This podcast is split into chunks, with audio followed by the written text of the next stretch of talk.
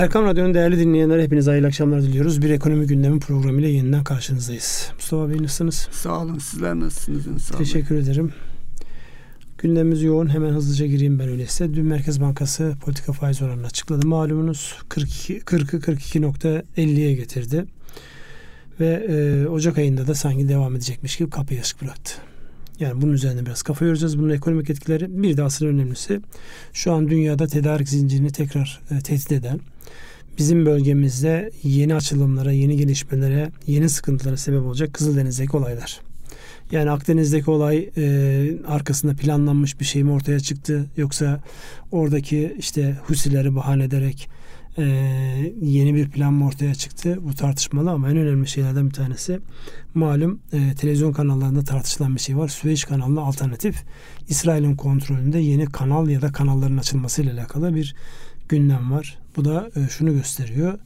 Gazze meselesi öyle ya da böyle yani o sıkıştırmalar laf olsun diye değil bir şekilde bir açılım sağlayıp orayı e, ele geçirmek niyetiyle yapılmış, bilinçli yapılmış bir şey olarak ortaya çıkıyor. Dolayısıyla öldüm bittim işte Hamas bana saldırdı şeyleri yani zaten yıllardır sıkıştırdı, canını yaktı insanların Hamas saldırmasa dahi bu süreç başlayacakmış gibi bir görüntü çıkıyor ortaya. Evet, hangisini değerlendirmek istersiniz? Kızıldeniz mi önce? Ee, Oraya bir girelim. Çünkü tedarik zinciriyle evet. alakalı ve enflasyonla alakalı tetikleyici bir süreç başlayacak sanki. Ee, orada yüzde 40 trafik azalmış durumda. Özellikle petrol tedarikiyle ilgili trafik. Çünkü e, petrol Basra Körfezi çevresinde e, dünyanın en büyük e, petrol sahalarının olduğu yer. Basra Körfezi'nden çıkan bir e, gemi Kızıldeniz'den e, Süveyş kanalından e, batılı ülkelerine ulaşıyor. En kısa, en kestirme yol bu.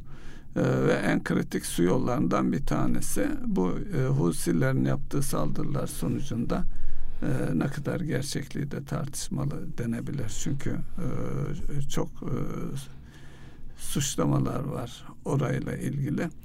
Dolayısıyla ümit burnunu dolaşmak gerekiyor. Dünyanın en büyük konteyner e, şirketi e, oradan Kızıldeniz'den geçme işini askıya almış. Ümit e, burnunu dolaşıyor. E, bu da e, şeylere özellikle bir konteyner başına 2000 dolar gibi ilave bir fiyat artışı. Tabii bunun yolun uzaması e, zaman açısından da teslim sürelerini uzatan bir şey. Dolayısıyla işin finansman tarafında dahil olmak üzere tedarik zincirinde ciddi bir problem olarak ortaya çıkmış durumda. E, bunun yanı sıra sigorta primleri yükselmiş oluyor. Yani e, pandemiden itibaren baktığımız zaman işte enflasyonun ana kaynaklarından biri, küresel enflasyonun ana kaynaklarından biri tedarik zincirinin çökmesi veya zafiyete uğramasıydı. Bunun e, pandemiden sonra kısa sürede toparlayacağı ümit edildi ama bunun olmayacağı açığa çıktı. Dolayısıyla içinde bulunduğumuz e, konjüktürde insanlar, ülkeler kritik ürünlerde kendi ülkelerinde üretmek gibi stratejiler de geliştirmiş durumdalar. Ama dünya ticaretini azaltan neticede e, resesyona, durgunluğa neden olan bir gel, olacak bir gelişme olarak görebiliriz. Şimdi e, bu Kızıldeniz'de ne oluyor ile alakalı haberler düşmeye başlayınca ben de şöyle bir araştırma yapayım yani gerçekten Kızıldeniz'de ne oluyor?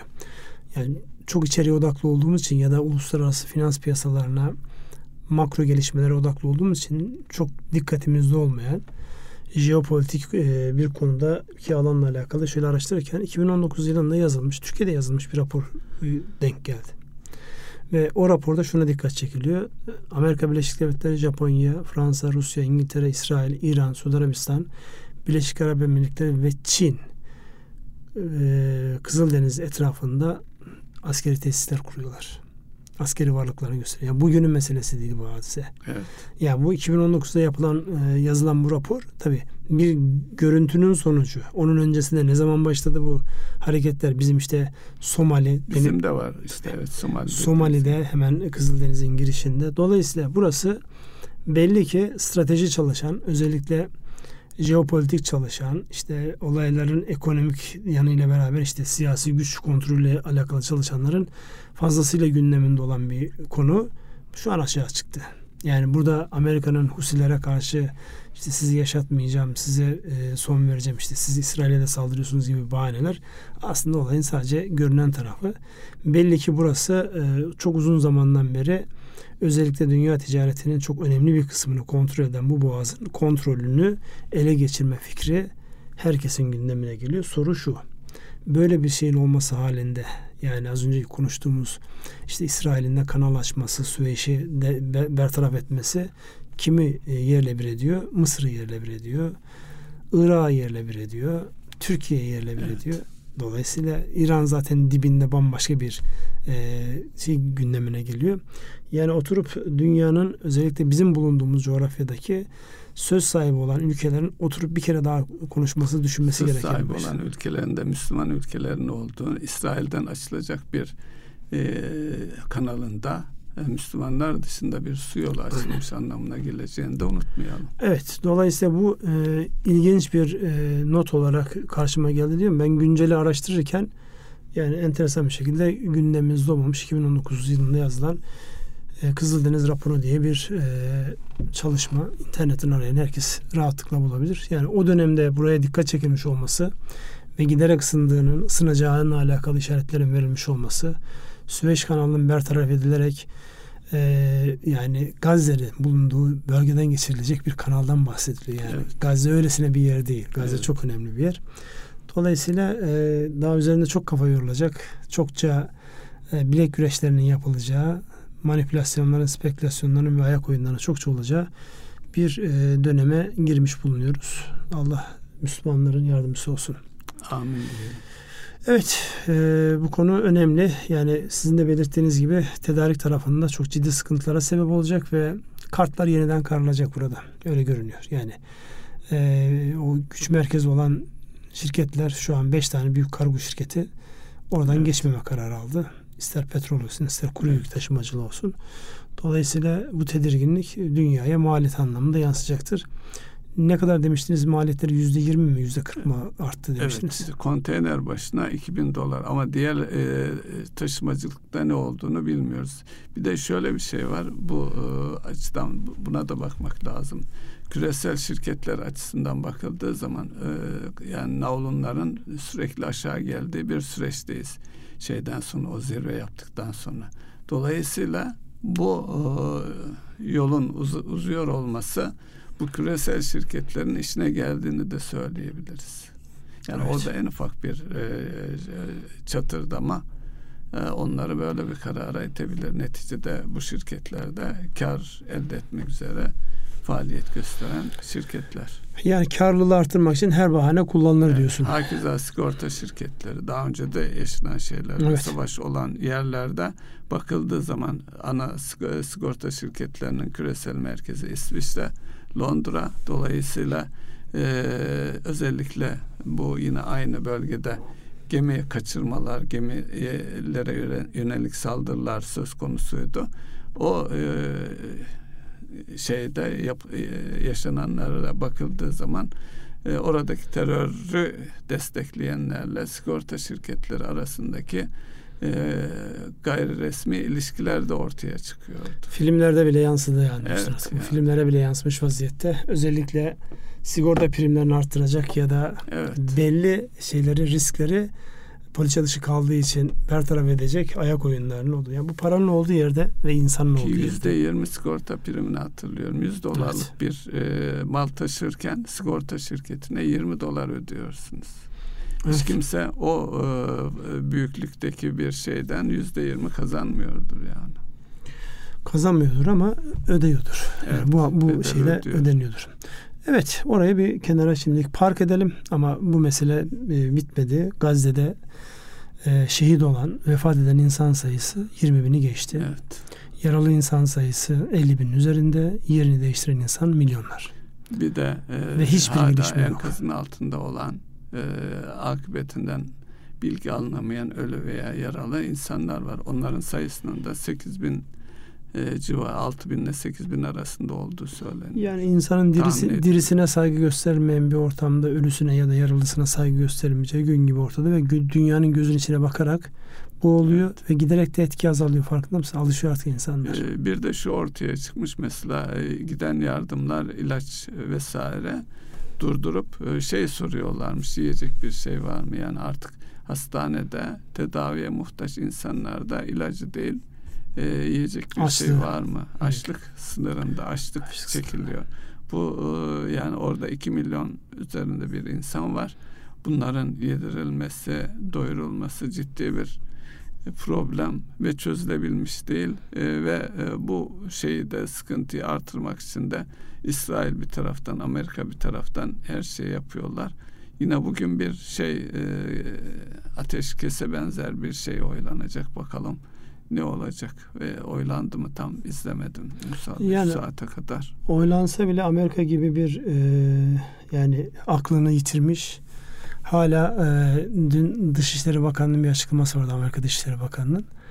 E, dünyayı Hamas'a karşı yeterince e, sert davranmadığını ve Hamas'a karşı bir birlikte hareket edilmediği ile alakalı bir deli saçması bir şey var. Sanki Hamas e, yani. adam vatanını savunuyor. Yani.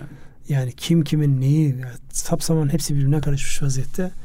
Dolayısıyla e, kendi e, yani dünya savaşlarına baktığında kendi milletlerinden, kendi topraklarında 50 milyon insanın ölmesine razı olmuş zihniyetin yani yine ekonomik gerekçelerle ya da siyasi güç toplama gerekçeleriyle birkaç milyon insanı hiç gözünü karartmadan, şey gözünün yaşına bakmadan, gözünü kırpmadan çok rahatlıkla kıyabilecekleri de gün gibi ortada. Onun için bu evet. batıya olan hayranlık, batıya olan işte inanılmaz insan hakları, medeniyet falan safsatı, medeniyet. safsataları da karşımıza böyle geliyor. Safsatasıyla gidiyoruz bakalım. Evet şimdi gelelim Merkez Bankası'nın aldığı kararın piyasaya yansıması. Dün Merkez Bankası kararını aldı. Herkes e, bekliyordu bu kararı. Öncelikli olarak e, bizim söylememiz gereken şey ne? Bu öngörülebilir olması. Fakat bu karardan sonra piyasanın o meşhur her şeyi bilen ekonomistleri var ya çıkıyorlar herkes yorum yapıyorlar. Ya madem diyor kapıyı açık bırakacaktınız e, kapıyı kapatacak şekilde 45 yapaydınız olup biteydi falan. Ki orada çok net bir şekilde söyleniyor. Gelişmeler gözlemlenecektir. Şu olacaktı bu. Hala yani e, Moody's'in de yazmış olduğu raporu kullanarak işte Naci Ağbal sendromu. Ne sendromu?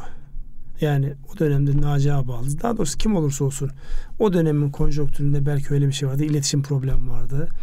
Belli yerlerin iknasıyla alakalı problemler vardı. Ama şu an baktığınızda yani şu an gelinen noktayı yorumlama noktasında sadece Mehmet Şimşek ya da sadece Gaye Erkam değil. Herkesin geldiği nokta burası. Onların da zaten alternatif şey öneremedikleri için ha bizim dediğimizi yapıyorlar ne önereceğiz şeklinde. Garip, tuhaf ve daha çok e, geçen hafta sonu Merkez Bankası Başkanı'nın bir e, gazeteye vermiş olduğu röportaj üzerinden e, enteresan enteresan yorumlar yaptı. Artık insanların yetkinliklerinden ziyade magazinsel haberlerle ya da yorumlarla e, olaylar farklı bir tarafa doğru evrilmeye çalışılıyor. O konuyu bir yorumlar mısınız? Ne oluyor yani? yani şimdi evet e, Merkez Bankası Başkanı'ndan bir gazeteciyle yaptığı röportajda söyledikleri ki buradaki en büyük e, eleştiri alanlarından bir tanesi de e, röportaj yapılan gazeteci ekonomist, ekonomi Değil. gazetecisi değildi. Özellikle bahsettiğimiz bizi ilgilendiren ekonomi tarafındaki tüm gazeteciler, ekonomistler en fazla buna bozulmuş durumda. Nasıl olur da Merkez Bankası Başkanı, ekonomist, ekonomi gazetecileri dışında yani diğer bir ifadeyle bizim dışımızda başka biriyle röportaj Biz varken yapar. nasıl başkasıyla? Varken başka. Hmm. Bu henüz bir haftadır hazmedilebilmiş değil. Biz de bu kefeye girebilir miyiz? Biz de radyo programı yapıyoruz. Merkez Bankası Başkanı bizimle değil de niye bunu Ahmet Hakan'la konuştu diye. Bunu düşünelim biz evet de yani. yani. bizim de bizim de aslında burada bir alınganlık göstermemiz icap evet dediği önemli şeylerden bir tanesi. Yani önemli derken e, sansasyona neden olan şeylerden bir tanesi kira mevzusu. Kiraların çok yüksek olduğundan yakınması. Bir de yoğurt var. E, yoğurda geleceğim e, ve şey e, anne, kirada bulamadıkları için annesinin evine yerleşmesi e, şunu ifade edeyim. E, iki kız babası olarak bu ben de e, benim de hoşuma giderdi. Yani böyle bir kızımın gelip bize yerleşmesi onu parantez içerisinde ifade etmiş olayım. Tabii yoğurt bu. Tabii oradaki söylenenlere bakıldığı zaman insani boyutu öne çıkan neticede herkesin e, yaşayabileceği bir aile ortamında neticede bir insan ne diyor işte marketleri dolaşıyorum. Beni tanımıyorlar. Kıyafetimi, eşofmanımı giyiyorum. Ee, işte e, her çeşit marketi de söylüyor Ünsal Bey. Discount marketler, normal marketler ve üst gelir grubuna hitap eden marketler. Fiyatları karşılaştırıyorum, soruyorum, ediyorum. Tabii bu arada kendilerine hizmet veren bir e, apartman görevlisinden bahsediyor. Ona da abi diye hitap etmesi de o da önemli bir şey. Neticede e, malum e, bir kesim işte e, o insanlara efendi ekiyle yani efendi eki orada biraz benden aşağıdasın mesajı veren bey ve efendi şeyi özellikle e, son Cumhuriyet'ten sonra ortaya çıkan bir ayrışma abi e, diye hitap etmesi de birilerine dokunmuş durumda. Yani insani boyutuyla baktığımız zaman bir problem yok. Ancak, o konuda şöyle yorumluyorlar.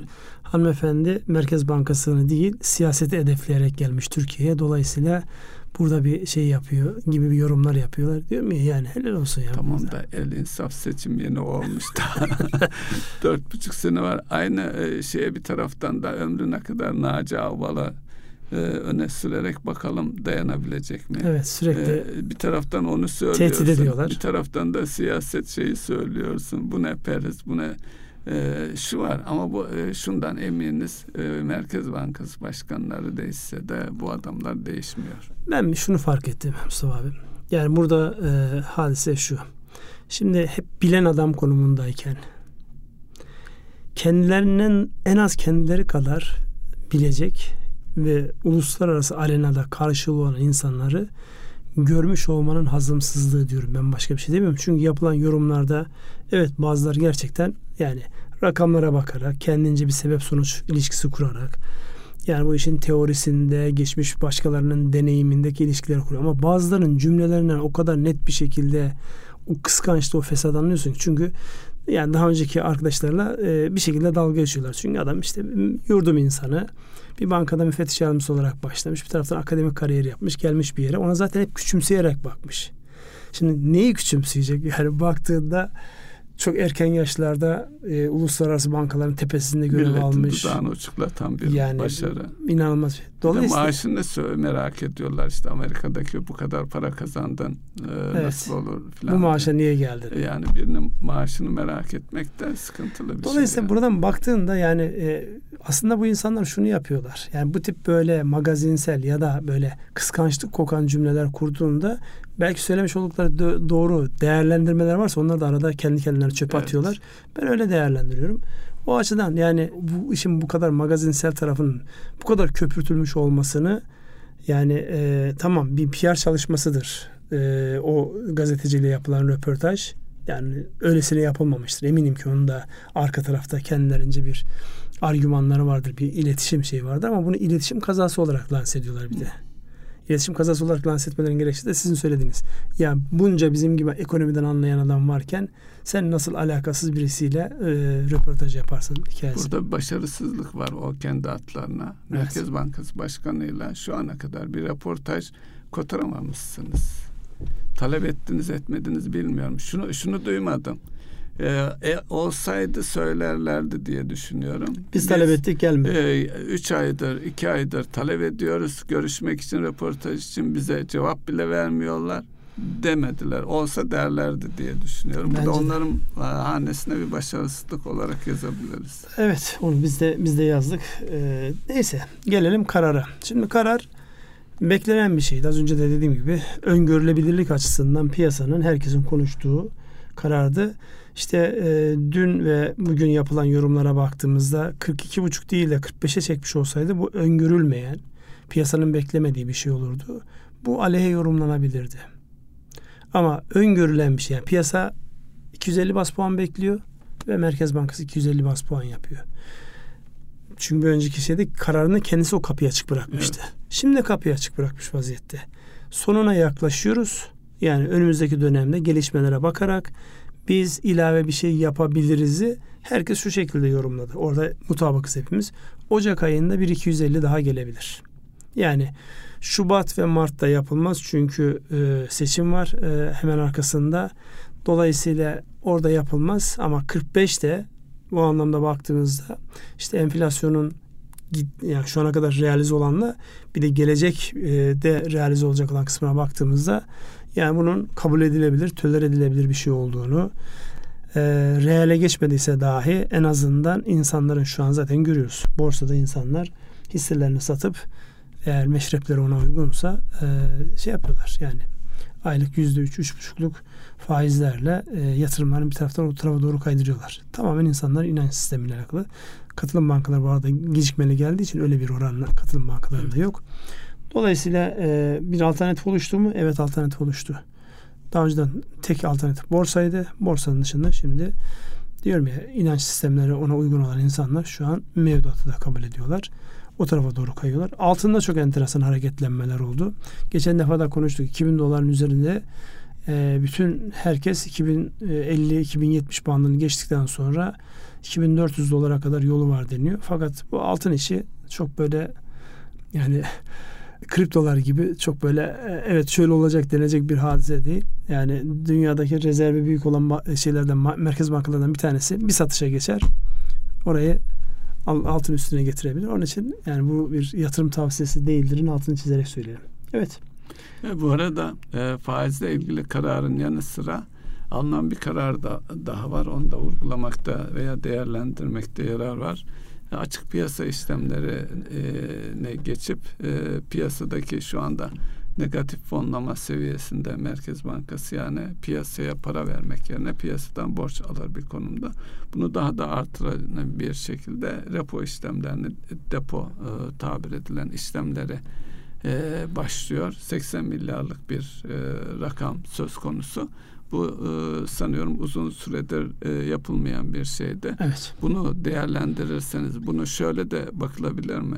Faize iki buçukla tutarak e, bir taraftan faiz tek başına faiz de değil faiz dışında da piyasadaki para miktarını kontrol ederek enflasyonu kontrol altına almak için e, yol alıyor, almak istiyor diyebilir miyiz? Nasıl değerlendirmek Ya lazım? tam öyle değerlendirmesi gereken şey. Yani enflasyonu körükleyen şeylerden bir tanesi insanların beklentilerini yani e, tasarruf etmek yerine tasarrufun cazibesiyle mal almanın fırsatı kaçırtma e, fırsat maliyeti açısından arasındaki farka bakarak insanlar ben bugün işte o eşyayı almazsam fiyatlar artacak ama ben e, bunu işte bankada ya da bilmem nerede tasarruf olarak tutarsam e, göreceli olarak servetimi kaybetmiş olacağım. Satın alma gücümü kaybetmiş olacağım deyip insanlar mala yöneliyorlardı.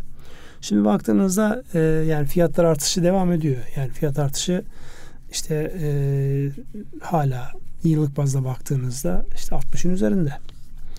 Böyle bir ortamda insanların tasarruflarını mala değil de tasarruf olarak tutabilmelerini sağlayacak unsurlardan bir tanesi işte yatırım araçlarının getirisiyle alakalı beklenti. Bu da insanların yatırım aracı olduğuna göre mevduat.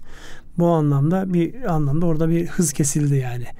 Nispeten hız kesildi. O sadece yetmiyor. Bir de piyasada Merkez Bankası'nın bilançosunu büyüterek, para basarak yani e, günlük e, halk diliyle para basarak genişletmiş olduğu bilançosunu, büyütmüş olduğu bilançosunu daraltma yönünde kararlar alarak piyasayı biraz daha parasal anlamda sıkıştıracağı, insanların e, gerçekten elzem olmayan ihtiyaçlarını öteleyebilecekleri kaynağı erişemedikleri zaman onları öteliyorlar. Ya da maliyeti yüksekse almaktan vazgeçiyorlar. O e, paranın e, kullanılma maliyeti yüksekse. Dolayısıyla bu yöntemle başladı. Uzun zamandan beri dediğiniz gibi yapılmayan bir şeydi. Piyasadan para çekilme süreci de bu şekilde başlamış oldu. Dolayısıyla e, 2018'de başlayan ciddi parasal genişleme arkasından Covid depremle iyice büyüyen Merkez Bankası bilançosu e, ilk adım olarak hafiften de olsa 80 milyar da olsa küçülme alametiyle alakalı bir sinyal verdi bize. Önümüzdeki dönemde bu sinyalin daha da kuvvetlenmesini ben beklerim açıkçası. Ünsal Bey şimdi e, yeni göstergelere bakacak olursak e, mevduat faizi 52'nin üzerinde 52 seviyelerinde tüketici kredi faizleri de aşağı yukarı bu seviyelerde e, pardon 61 seviyelerinde ticari kredilerde e, 52 seviyelerinde. Dolayısıyla nasıl e, yorumlamak gerekir? Özellikle ticari tarafa olan etkisi e, mevduatın e, faizi daha da yukarı gider mi? Bunun e, şeylere, tüketici kredilerine, ticari kredilerine yansıması ne olur? Bir de bankaların e, az önce e, açıkladığınız e, Merkez Bankası'na borç verir konumda olmaları piyasada ticari kredilerdeki e, istek e, reel kesimdeki isteksizlikle de bağlantısı olabilir mi? Nasıl? Çok bakmak? net şu an piyasada e, firmalar bu oranlardan ya da e, en azından yüksek maliyetlerle e, e, kredi kullanma noktasında iştahlı değil. Yani yatırım anlamında hiç değil. Günlük ihtiyaçları olan işletme sermayesi yani işte maaş ödeyecek günlük ödemeleri var ya da kısa vadeli mal alımları var, ham madde alımları var. Bunlarla alakalı kredi talebi noktasında e, özellikle reel sektör firmalarının iştahsız olduğu bir dönemden geçiyoruz. Dolayısıyla yani burada bir taraftan da özellikle küçük bankalar açısından şöyle bir şey var. E, kaynağa erişebilmek için onlar da rekabette daha yüksek e, oranlar teklif ediyorlar müşterilerine. Dolayısıyla kaynağın maliyeti artarken, mevduatın maliyeti artarken kredi talebi olmadığı için o makas e, kredi e, tarafının lehine diyeceğim ama yani ne kadar lehine olabilir ki 52 ile e, kullandığınız şeyde yani hesabı şöyle yapmak lazım. Bir yıllık 52 bir maliyete katlandıysanız onun kaç kere döndüğüne bakarak gerçekten mala ne kadar yansıdığına bakın. Siz yani e, aldığınız malı, ham maddeyi, üretimi yaptınız, 180 gün vadeyle sattınız, geri dönüşüne baktığınızda 270 günü falan buluyor. Yani kullanmış olduğunuz o 52'lik maliyetli kaynakla bir ya da 1.2 gibi bir tur atabiliyorsunuz. Dolayısıyla bu olduğu gibi fiyata yansır. Yani kredinin maliyeti olduğu gibi enflasyon olarak önünüze gelir. E, onun olmaması için de insanlar bugüne kadar öz kaynaklarını denediler ya da daha ucuz kaynakları denediler. E, döviz girdisi sağlayabilen firmalar yavaş yavaş dövize dönmeye başladı. Orada CDS primlerinin 300'ün altına gelmesi, 280'lerde olması bir avantaj. Ama kimsenin aklına e, yani eğer ihracatla alakası yoksa döviz kullanma gelmiyor. Gelse de zaten bankalar vermiyor. Bunun yansıması nerede oldu? Özellikle büyük bankalar kendilerine gelen yüksek miktarlı döviz mevduatlara cazibe sağlamıyorlar. Çünkü o dövizi kullanacak yeri yok. Kullanabilmesi için pozisyon açması lazım. Bu da ayrı bir e, yük getiriyor kendisine. Dolayısıyla e, işte Türk lirasını cazip hale getirme, dövizden kaçınma döneminde yani banka götürdüğünüz mevduatı ya ben bunu ancak işte saklarım ya da sembolik bir e, getiri sağlarım sana dediğinde insanlar ya acaba TL'ye mi dönsek diye soruyorlar. Öyle bir dönemdeyiz. Yani Merkez Bankası'nın özellikle finansal tedbirlerle, finans politikalarıyla e, olayı para politikasıyla dengeleme gayreti şu an rengini göstermeye başladı. Bundan sonraki süreçte biraz daha e, işte bu vergi aflarına girmeden mali politikalarla e, o talebin daha dengelenmesi bir taraftan da işte ticaret etik kurallarının devreye girerek katlanmadıkları maliyetleri fiyata yansıtanların canının yanacağı bir sürecin gelişmesi gerekiyor. O nasıl olacak sorusunun cevabı asgari ücretin yani 17 bin liralarda beklendiği bir dönemde o da kocaman bir soru işareti yani. 17'ye çıkarsa fiyatlara kaç gün sonra yansır? Asgari Aynı ücrete geçmeden önce e, orada e, Bakan Şimşek'in bir açıklamasında söylediği bir şey var. Bu alınan parasal tedbirlerin yanı sıra yapısal tedbirlerden de bahsediyor. Vergiden bahsettiniz. Doğrudan vergilerin payının artırılması gibi bir yapısal dönüşümden bahsetti. Bu e, yıllardır yani üniversite yıllarımızdan beri duyduğumuz bir şey ama realize olma konusunda da bugüne kadar olmadı neredeyse bir 40-50 seneden bahsediyor. Ne dersiniz? Şimdi o konuyla alakalı geçen hafta müsiyat bünyesinde e, bir e, panel serisi düzenlendi. Neredeyse iş dünyasının bütün tarafları vardı orada. Kamu vardı, bakan yardımcısı vardı, iş insanları, iş adamları vardı. Herkes vardı yani maliyeciler, muhasebeci mali müşavirler, yeminli mali müşavirler, akademisyenler, iş adamları hepsi vardı. Herkes sadeleşmekten bahsediyor. Yani mevzuat çok karışık. Mevzuat anlaşılamaz. Dolayısıyla bunun sadeleşmesi gerekiyor.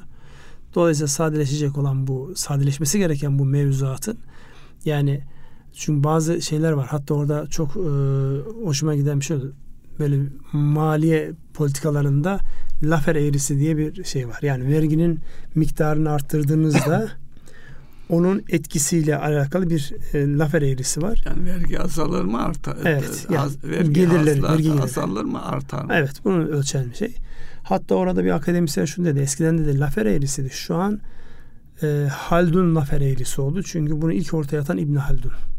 İbn Haldun diyor ki abartmayın vergiyi. Verginin oranını abarttığınızda devletin vergi gelirleri artmaz. İnsanlar ya o vergiyi doğuracak olaylardan vazgeçerler ya da kaçınırlar kaçırırlar. ya da kaçırırlar. Kaçırırlar, kaçırırlar. Hatta orada güzel de bir şey vardı.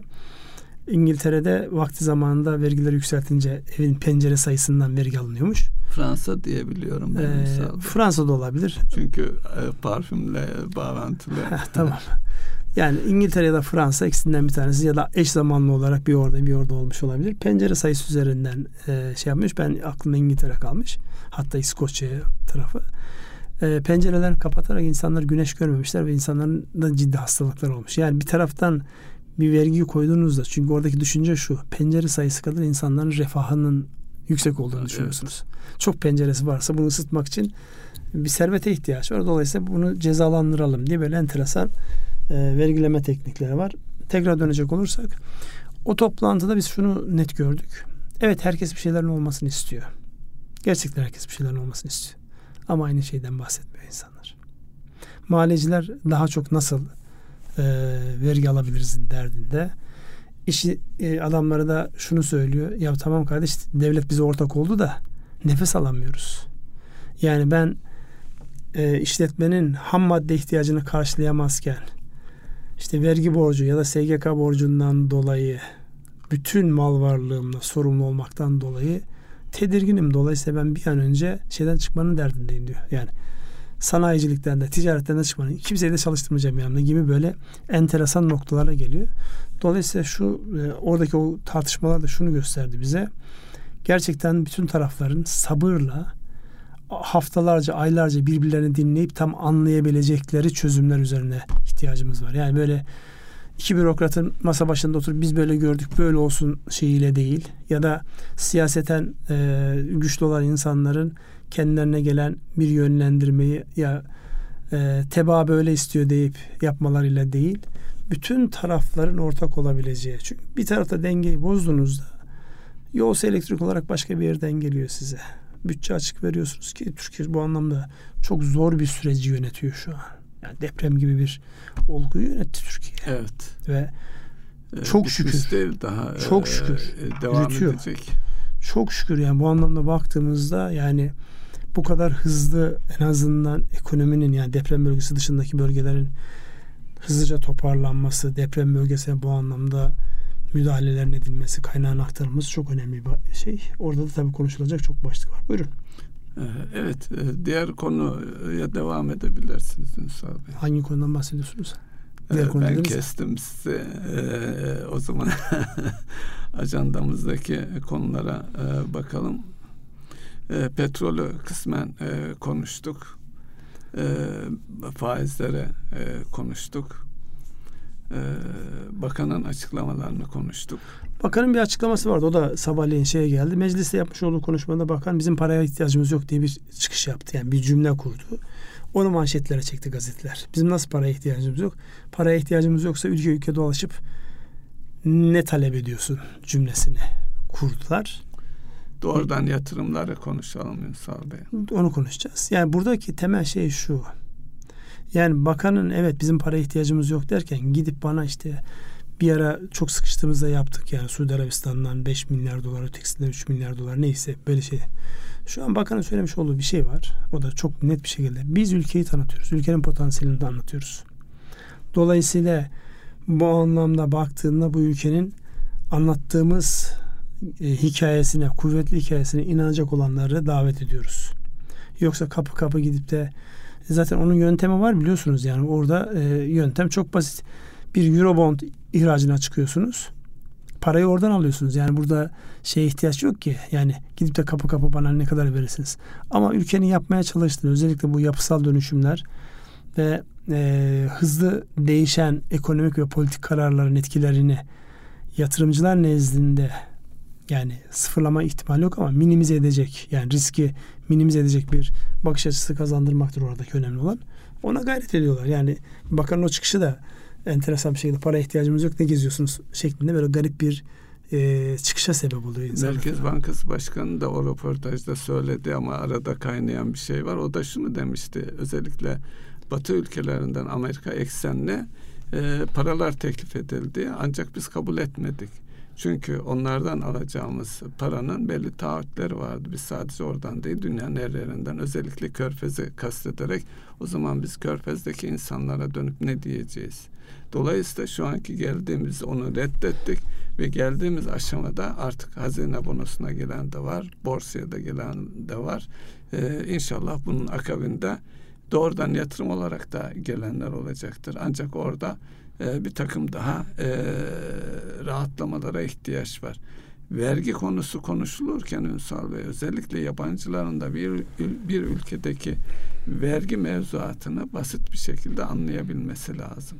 Eğer orada karışık bir mevzuat varsa, anlamıyorsa o e, sürekli risklerden konuşuyoruz. Yatırımcı açısından en büyük risklerden de bir tanesi e, vergi politik kararlar riski. Vergi kar, vergi ve politik kararlar. Hı hı. Dolayısıyla bu devlete karşı olacağı için hangi küresel bir şirketi olsa da çok fazla yapacağı bir şey yok. Onun için e, yapısal sorunlarımızı da adım adım çözme götürmemiz gerekiyor. Doğrudur. Doğru. Burada e, işte söylenecek çok şey var da dediğim gibi biraz zamana ihtiyacımız var. Asgari ücrette devam et. Biraz zamana ihtiyacımız var. Yani şöyle zamana ihtiyacımız var. Asgari ücrete geleceğim. Ee, kolay elde edilen şeyler o bir şeylere sahip olma isteği yani servet, refah işte neyse artık bir şeylere sahip olma isteği insanları aceleci yapıyor. Yani bir derdim varsa bu derdi en karlı nasıl çözebilirim şeklindeki bakış açıları kısa vadeli çözüm olarak gelmekle beraber uzun vadede başka problemler getiriyor. Dolayısıyla e, bugünlerde biraz felsefi kavramlara fazla takılıyorum. Sahip olmak yerine olmak e, şeyine doğru. Biraz psikanalizci Erik Fromm e, şeyine e, herhalde fazla kaptırdım kendimi. Sahip olmak mı olmak mı? Evet sahip olmak mı olmak mı? E, biz olma yolunda. Yani Zaten sahip bizim olunca ne olacak sorusu da geliyor. Bizim yani kadim geleneğimizde tasavvufta da de, değerlenen olmaktır. Yani olma yolculuğudur hayatın kendisi ya da hayatın ne arıyorsak işte onu bulma noktası. Şimdi asgari ücret olarak baktığımızda asgari ücret şu an herkesin gündeminde olan, herkesin bir şekilde fikir beyan ettiği ama nihayetinde tarafların pazarlığıyla kararlaştırılacak bir mevzu. Ay sonuna kadar açıklanacak. Pazartesi bir toplantı olabilir mi? Yani önümüzdeki zaten son haftaya giriyoruz. Olabilir çünkü bakanın öyle bir açıklaması var artık yani yavaş yavaş rakamlara geliyor şeklinde. Bugün tam şu an haberi göremiyorum ama bir taraftan da e, işte memur maaş zam oranları e, belli oldu. Yani çünkü bütçe görüşmeleri yapıldığı için orası asgari ücretten ziyade bütçe görüşmeleriyle netleşen bir hadise. Dolayısıyla e, yani bir hafta daha en azından bu hafta sonu önümüzdeki hafta başını e, asgari ücretle alakalı netleştireceğiz. Bizim açımızdan niye önemli? E, danışmanlık yaptığımız birçok firmanın bütçesinde yani resmen ücretle alakalı, asgari ücretle alakalı değil. Çünkü asgari ücrete yapılacak olan zam bütün ücretleri belirleyeceği için. Evet. Orada herkes şu an e, yazı tur atmakla meşgul. Yani bir e, asgari ücrete aslında bir katsayı olarak da bakmakta yarar. E, öyle zaten. Ama tabii ülkenin yüzde ellisine yakını asgari ücretle çalışıyor göründüğü. Yani gerçekten öyle midir onu bilmiyoruz ama ama en azından resmi rakamlarla ülkedeki çalışan insanların yüzde ellisinin asgari ücretle çalıştığı bir gerçeği var. Fakat öbür taraftan da fiili durumu da ben biliyorum. Asgari ücrette de öyle işler var ki mümkün değil kimseyi tutmanız. Neyse, neyse o artık iş adamlarıyla e, çalışanlar arasındaki özel bilgi evet, alanı. E, sorunlardan bir tanesi evet. o e, maalesef şey olarak. Şimdi buradan baktığımızda ya asgari ücret konusu dediğim gibi yani burada e, bekleyeceğiz. Önümüzdeki günlerde netleşir ama bizim açımızdan şu herkes şu an asgari ücretin ve asgari ücrete bağlı olarak diğer ücretlerin nasıl artacağı ile alakalı e, biraz e, strese girmiş vaziyette. Herkes bekliyor. Ee, evet şimdi e, her hafta e, konuşmamız gereken e, borsada neler oluyor, neler olacak, yıl sonunu nasıl kapatırız, gelecek yıl borsa ne olur? bunu küresel gelişmelerle birlikte de değerlendirmekte yarar var herhalde. Bilsem borsadan çok para kazanırım. Bilmiyorum. Ama yorumlayayım ya. Kendimce yorumlayayım. Yani şu an e, özellikle yukarı gitmekte zorlanan yani dört gün aşağı sonra bir gün yukarı gidiyor sonra tekrar aşağı dönüyor. Ya çok iştahın olmadığı bir dönemdeyiz. Yabancılar da gelmedi yani gerçek anlamda gürül E, gürül gelmeye gelmedi. devam ediyorlar. E, 1.8 milyar dolara ulaşmış. Tamam yani, Yani geçen az da olsa bir şeyler geliyor. ama bu büyüklükteki bir ekonomide her hafta gerçi bu hafta e, bildiğim kadarıyla yoktu.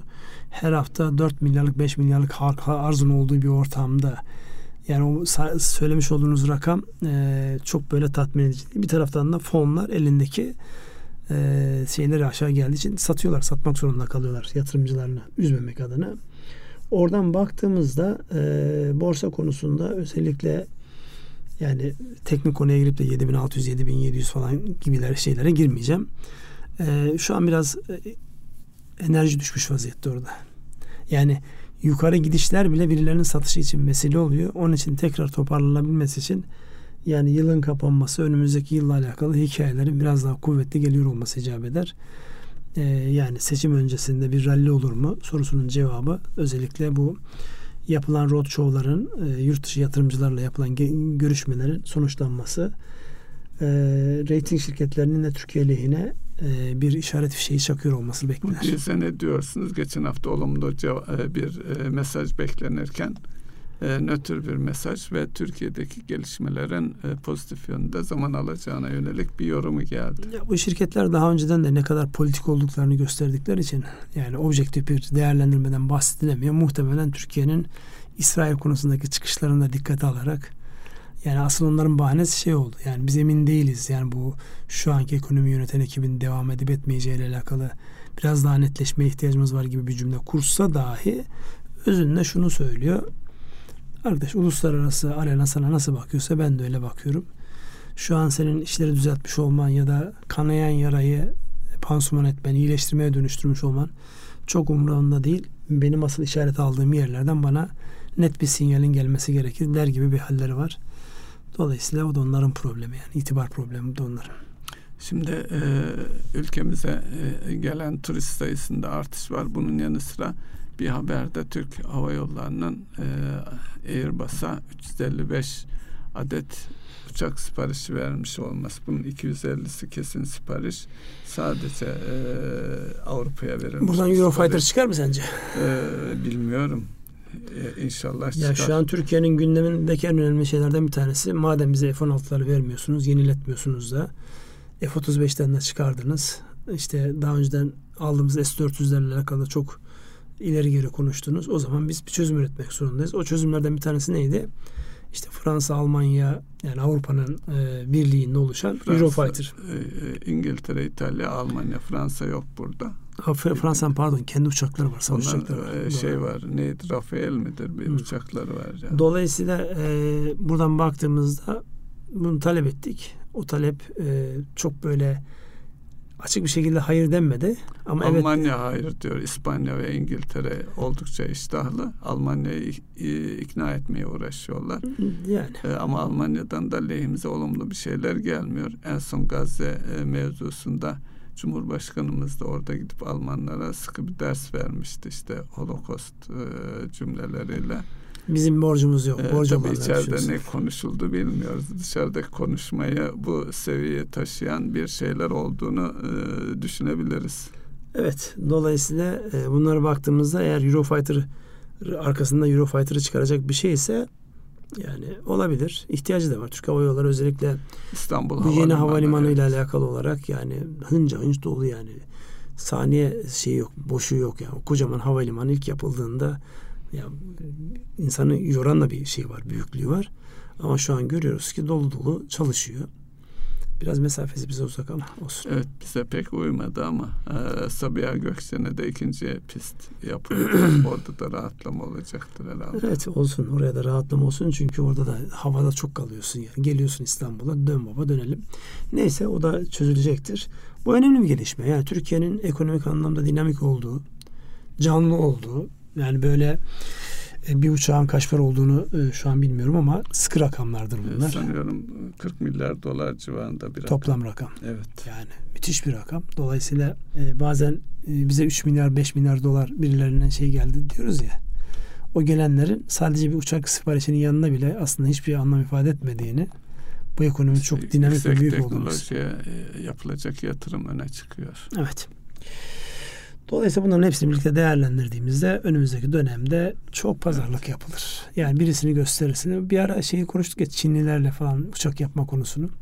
Ya madem siz bize ya uçak vermiyorsunuz. Kaan'ı yapıyoruz ya. Şey Şimdi olarak. Kaan ayrı bir case ama ona rağmen şu an baktığınızda özellikle yani e, tek bir ülkenin geliştireceği işte az önce Fransa örneğini verdim. Tek, tek bir ülkenin geliştireceği şey yapı e, pazar anlamında da e, gelişme anlamında şey kalabilir, güdük kalabilir. Onun işbirliği şart işbirliğine ihtiyaç. Eurofighter gibi.